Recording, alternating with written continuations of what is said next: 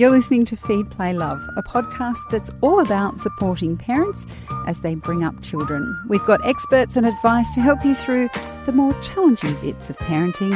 I'm Siobhan Hunt.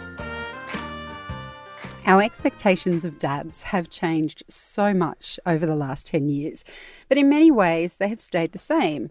While dads are more likely to be involved in family life, there's still a lot of pressure to bring home the bacon.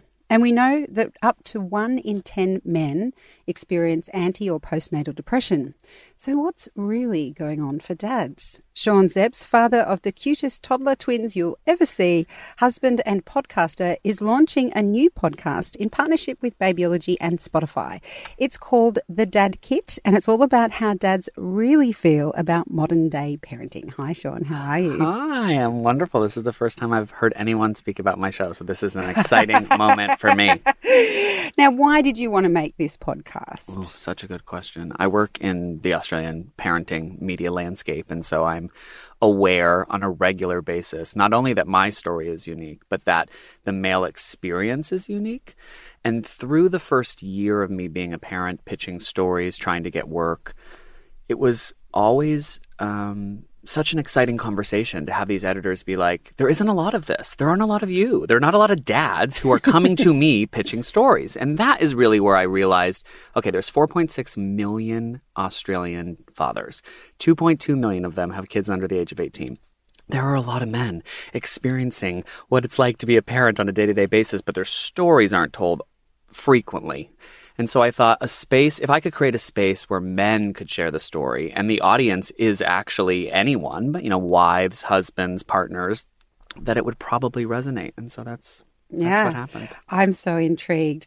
Um, I just want to play a, uh, just a grab here from um, one of your, I think it's your first episode actually. Let's mm. have a mm. listen.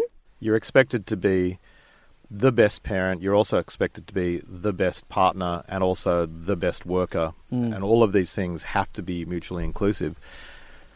And that, you know, that's that's a tough, that's a tall order. So that's musician Josh Pike, um, who's a lovely man. So he's lovely. a lovely man, yes. and he's um, also obviously a brilliant musician. Do you think that dads today are under more pressure than they have been in the past? Yeah, I think it's a different type of pressure. And I don't think that it's just for dads. I think it's on both sides of the aisle. You're having women who are asked to do so much more than ever before. The expectation that you are going to be working. I mean, you meet any mother and you always hear someone ask the question, Are you working as well? Like they're just chucking in this, like, we have a lot more anticipation for you. So on the other side of the aisle, empathetically, emotionally, there's an expectation that men are going to bring more to the table. And what's interesting is that as their roles outside of the home have grown and evolved, how often they're working, that average Australian of a male of 46 hours a week is actually the exact same whether you have children or not. So there's no change. Like when you have children, that number remains insanely consistent. So you're still working just as much. You're still bringing home the bacon, but at home there's a change in the 70s and in the 60s, if you had asked him, uh, the average Australian dad, do you know how to change a nappy? I mean, it was it was a 50-50 shot. You didn't know what they were going to say, and it, across the entire parenting spectrum, the expectation was the wife would really take that on. And so, besides having a large cohort of men who are now actively involved, they're also working full time. And then you also have this new addition, which is older men. Single fathers, there's a huge chunk of single men. I think it's 122,000 Australian men are raising children by themselves. And so there's just a diversity in what it means to be a man on its own in its own little bucket. And then you add father onto that. And so, yeah, the, the landscape has absolutely changed. And clearly there's a lot of work to be done if we want men to come to the table and do so much more in the parenting experience and we want women to do so much more you know as from a working perspective we actually have to sit down and figure out how we can like work together both sides to make that work for us because i'm not 100% sure that it is working Oh no, it definitely isn't. Um, I'm curious though, um, with all the dads that you spoke to, um, did you get the sense that for them it was like the first time they were telling their stories? Because women, we kind of talk a lot, mm. and um, there are, as you mentioned, lots of stories in the parenting mastheads around the country about what it's like to be a mum and the, the pressures that we face. So we see ourselves reflected in media, and that's a really important thing when it comes to identity. Mm. Did you find that the men that you were talking to were like, oh, yes, somebody's asking me about fatherhood. Here's what I have to say. yeah, say. no, it's such a brilliant question because right before this show, I did another show where I was interviewing moms, and what I realized almost immediately there was a stark contrast in their ability to articulate exactly how they felt in a specific moment. Women were able, it's as if they had practiced it, it was rote. They had fleshed it out with their mothers' groups. They had their like elevator pitch of, you know, what their COVID experience was like, or, you know, the experience of having a third child. And for men, I was noticing these articulate people who have made a living in the media landscape could not pull together these tight sentences. They were rambling on forever and ever and ever and ever and ever. And that to me was a psychological cue that this was clearly, you know, new territory for them. And oftentimes, um, when it comes to the emotional elements of the backstory, how you got here, why you got here, the work, the anxiety, the stress, the pressure. Are you a good enough husband? It was interesting to look at their faces and kind of see them be shocked. You know, I haven't thought about this a lot. And that is a really telling sign of exactly how we communicate with fathers about the experience. I know for a fact when you meet a, a first time father, if not the first question, the second or the third, usually jumps immediately away from them and to the child or the mother, right? Immediately. Yes. How's your wife? How's your kid? And then maybe you throw in a bone, which is like, are you tired? The most boring question you could possibly ask. But what doesn't happen is like, how are you emotionally? Have you been able to see your friends? Were you prepared for this? Are you feeling disconnected uh, from the child because, you know, you can't feed them on a regular basis? Is there animosity towards your wife because she feels more comfortable and you are not? Those types of questions are not being asked. Yeah, that is so interesting because from the, as you say, other side of the aisle's perspective, mm I think that sometimes there's an assumption that when you become a mum or a new parent and you're doing so much, the assumption is, oh, they're just getting on, having a good old time and living their life, and they're not thinking about me because there's that miscommunication mm. about needs and yep. expectations. So you sort of look at them and go, oh, yeah, how's it affecting him? He's going out with his mates, he's exactly. doing this and that. And you don't think, like you just mm. said, that a dad might be there going, feeling lonely or helpless. Like, how can I help my wife who's, or partner who's really tired, who's got mastitis, or who's, you know, yeah. and the feeling of helplessness, because we, I think, in a very general sense, in a very stereotyped sense, the women are the doers yeah. in the domestic sphere. Yep. You know, we're the ones that will put together the Excel spreadsheet for school holidays. Not talking from personal experience. No, no, no, here, of Sean. course not. um, and so you're constantly doing, doing, doing. Mm. So we don't know what it's like yeah. to sit back and see our partner struggling or mm. in pain or whatever it might be. Mm. And, and that's a very unique experience too, isn't it? Yeah, and it's tricky to like determine who needs to do the work, mm. right? Because every man I talk to admits the same thing. You're not going through as much as they are, physically or emotionally. It's a fact. You can continue to drink. You can continue to hang out with your friends. You feel the exact the same. Shops. Yeah, I mean everything's the same. You can wear all the clothes you wore before. And so most men suffer in silence because of that. It's completely justified. You're like, who am I to tell my wife that I'm struggling right now. I mean, I, I get it. I get why they struggle in silence. But, so you don't want to put the pressure on, on the wife to say, hey, talk to your husband more. It's up to you. If not you, then who? But at the same time, if we want our husbands, our counterparts, to come to the table and be a true equal in the relationship, then it's important that they feel equal. And a part of equality is actually just that verbal communication, that open forum. And so, what I often say to women is all you have to do is along the journey, open the door to ask them how they're feeling so that you can open the door and be more honest how you're feeling. I think that is the only way for us to move forward is to, to look at men and say, hey, do you miss your partner? Because I miss my friends. Mm. Or do you wish you could go to the pub? Because all I want to do is get a mani pedi with my girlfriend. It's that equal conversation needs to happen, and I think it's a good way to get what you want as a, as a wife if you're on the other side of the aisle. Um, mm. And then just naturally, that seeps into other facets of the parenting experience. Like you have to kind of set that foundation. For me as a gay father, I felt I ha- I couldn't say anything to anyone. Couldn't talk to the women because I couldn't relate. Couldn't talk to the men because I just feel like I have nothing in common with these straight dudes. And so you're just stuck in the middle, quiet, saying absolutely nothing, isolation at its finest. And what's funny is we're all suffering in silence. Women are suffering at home, feeling like bloated whatevers. Husbands are suffering, feeling like they can't do enough. They're not connected to their child. They don't get it gay dads, single dads. It's instead of just having this open, honest conversation, which is like, this sucks sometimes. It does. Let's talk about it. It's going to make it a lot easier. I'm curious as to whether any of the dads you spoke to were like, so easy. What's everyone talking about? Oh, that's so interesting. There's definitely a diversity um, of men who we spoke to who enjoyed the parenting experience more than others in the beginning. That stuck with me. So, you know, when you talk to people like Josh Pike, I think he's an amazing example. He definitely struggled emotionally. I won't give too much away because I really want you to listen to the episode, you know, with the parenting experience, but he clearly is meant to be a father. Like it just it just is. It's in his being, it's in his essence. He cares. He puts a lot of effort into it. He thinks about it. And so when you meet a man like that who throws themselves in so passionately, I think a lot of stereotypes get labeled on that person as maternal they're like the mom. And so when I got the chance to talk to him and hear that, I did walk away thinking, God, he got he has it together, you know, in a bigger way than I do. Like he seems to really understand and care more than most dads do.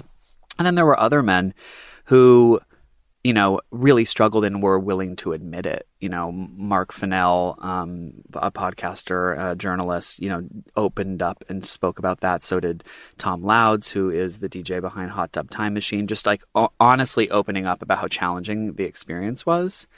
And the only other one that comes to mind is Pete FitzSimons. He was a f- first time father so long ago yes. that he kind of had the rose colored glasses, I think. Yeah, right? Yeah, you, that would be. You fair. ask them questions and you're like, how was it? And they're like, it was magical. It's like talking to a 60 year old woman about parenting. They're like, it's the greatest gift on earth. I'm like, you don't remember. No, you forgot. You wiped that. yep, trauma, exactly. Trauma wipes it off. So you spoke to a lot of your guests about their own childhood and their Mm. relationship with their dads. With that kind of comparison in terms of their childhood, which for most of your guests would have been about 20 years ago, Yeah. did that emphasize to you how much things have changed? A million percent.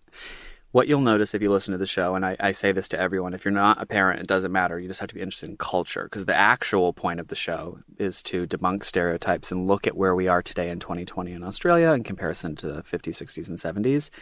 Every single dad that was on the show had a father who worked obsessively and wasn't really emotionally involved or connected as much as they, they could have been. And every guy realized that, and every guy yo yoed. Every single dad was like, and because of that, I say I love you to my kids, and because of that, I'm emotionally connected. I think it seemed like, and this is didn't was never said, but it was felt that it's no longer good enough to be an absent father. It's no longer a good enough excuse to say, "Oh, I'm just too macho. I can't, you know, I'm And not who wants to do that anyway, right? Yeah, but I, I, I think that's sad for dads of that generation Yeah. that they missed out on that experience. Totally. And what's interesting is I had a lot of really interesting conversations about the beautiful, powerful circle of life moment where you understand your parents in a way you never did before. And it's funny, n- not a lot of the men look back with animosity. They just think that's a time capsule for that time period in Australia where that was the role of a man. You went to work, you did your damn job, you came back, you did what your wife told you to do. You s- you know, Yeah. and that was it. You, and Yeah. your job was to discipline the children, man up, you know, don't cry. Like you were, that was your role.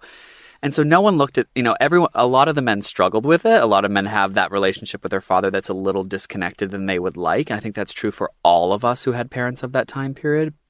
But I think what the beautiful, again, yo yo effect of that is you have a lot of men who are now giving so much love to their children. So it'll be interesting to see what happens in 40 years. Is it going to yo yo again? And you're going to have this generation of men who are like, oh, you know, someone has to balance that out with macho, or are we just going to continue down this path? We're evolving Mm, for it's the true. better, I hope. Um, now, you also spoke to Sam Wood about being a step parent. I'm fascinated with step parents. I just want to play this little grab. You know, people think that being a stepdad is challenging. Yeah, it is. being a parent is challenging, but it's so rewarding. Like it's the best thing, it's the hardest thing you do and the best thing that you do. Um, now, the thing for me about step parents, I reckon that good step parents are the unsung heroes of the parenting world. Amen. It's single think it mothers and step parents. hardest, hardest thing. Yes. Well, at least if you're a single parent, you can still, it's your kid and you can yeah, you're right. feel like you're molding and shaping them the way that you want. When they're not your kids, but you need to make them feel included, and then you have your own kid, Yeah. and to not play favorites. And I just find the, the whole concept of good step parenting fascinating because we do often say, I mean, in my world, I'm often high fiving, high fiving single mums. Mm. I've never seen anyone high five a step parent. It's true. And yet, for most of documented history, step parents have been labeled in the media and television and movies and in books as like these evil enemies. Mm. And I think we all know those real life people. It's a weird role psychologically, culturally to step in to this family just because you've fallen in love with someone and inherit children that are not yours and then have to juggle how do I discipline how do I love when it feels naturally so different and disconnected between your bio children and your step? Don't they What- say hell is other people's children? I mean, I feel that way. You know, for most of the case, you can give them back, and in this case, you can't. Um, yes. what's so powerful about Sam Wood and anyone who knows him or follows his journey, and if you've been following the journey since the days of The Bachelor when he first met his his now wife Snezana, he represents the very best of what a man can be. He goes into this forum where he can date any single beautiful girl he wants, and he picks the single mother because because of that. Mm-hmm. Because of that. Because he looked at her and saw maturity, prioritization. Like a mother is such a sexy thing as a candidate for a job when you think about what they do, just like what every single woman on a day to day basis needs to juggle. And so if you're like interviewing people and not picking moms, you're a fool. And if you're dating, and you have that option and you're not picking one, you're full. And Sam was the one who brought that to my attention. Mm. I was picking someone who had their shit together, Yeah. who understood what mattered. That is sexy. It was sexy to him. And because of that, now they have other children. But from that day one, he just said, That's not my stepchild. I hate the word. I think it's ridiculous. It's my child. Lives in my home, under my roof. I love her to the moon and back. She's deeply connected to the person I love more than anything in the world. I'm going to give her everything. I'm going to reprimand her as if she was my child. I'm going to love her like she's my child. And you're sitting on the other edge of the mic just thinking, that is a man. That to me is the most macho thing you can possibly do. So for us to like label all these other things macho for the last 50 and 60 years, like just athletes and raw, blows my mind. Listen to that one episode, guys, and like just sit back and go, this is how everyone should think. Oh, He's a I legend. love it. Um, okay, look, finally, what was the number one thing you got out of the podcast that you think other people need to hear? Oh, wow. Loaded question. I know, right? And with a big one. yeah.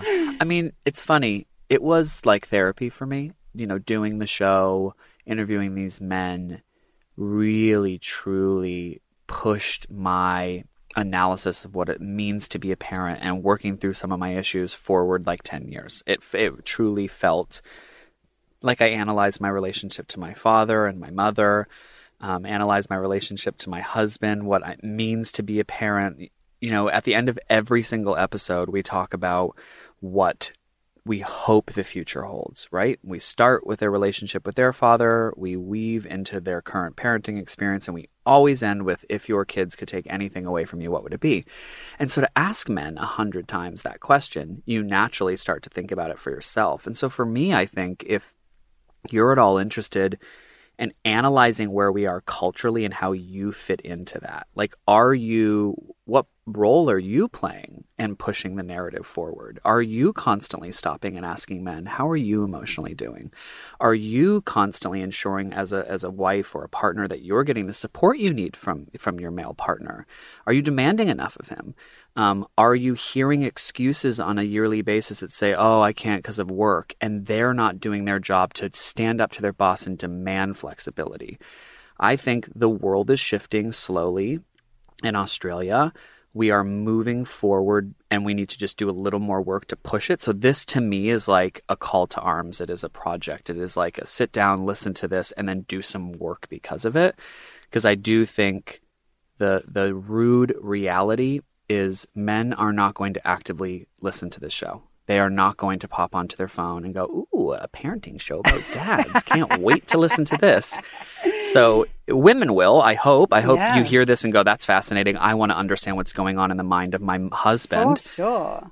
But listen to it and then enroll your partner in the conversations. Or Talk to them. Listen to it on your phone on without your headphones. There we go. Make so them they sit can down. hear it Yeah, as they move in and out of the room. exactly.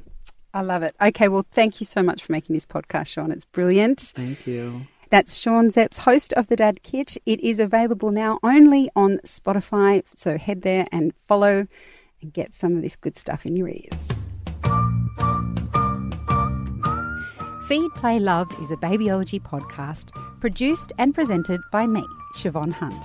I'd love to hear from you, so if you'd like to get in touch, email me at feedplaylove at theparentbrand.com.au.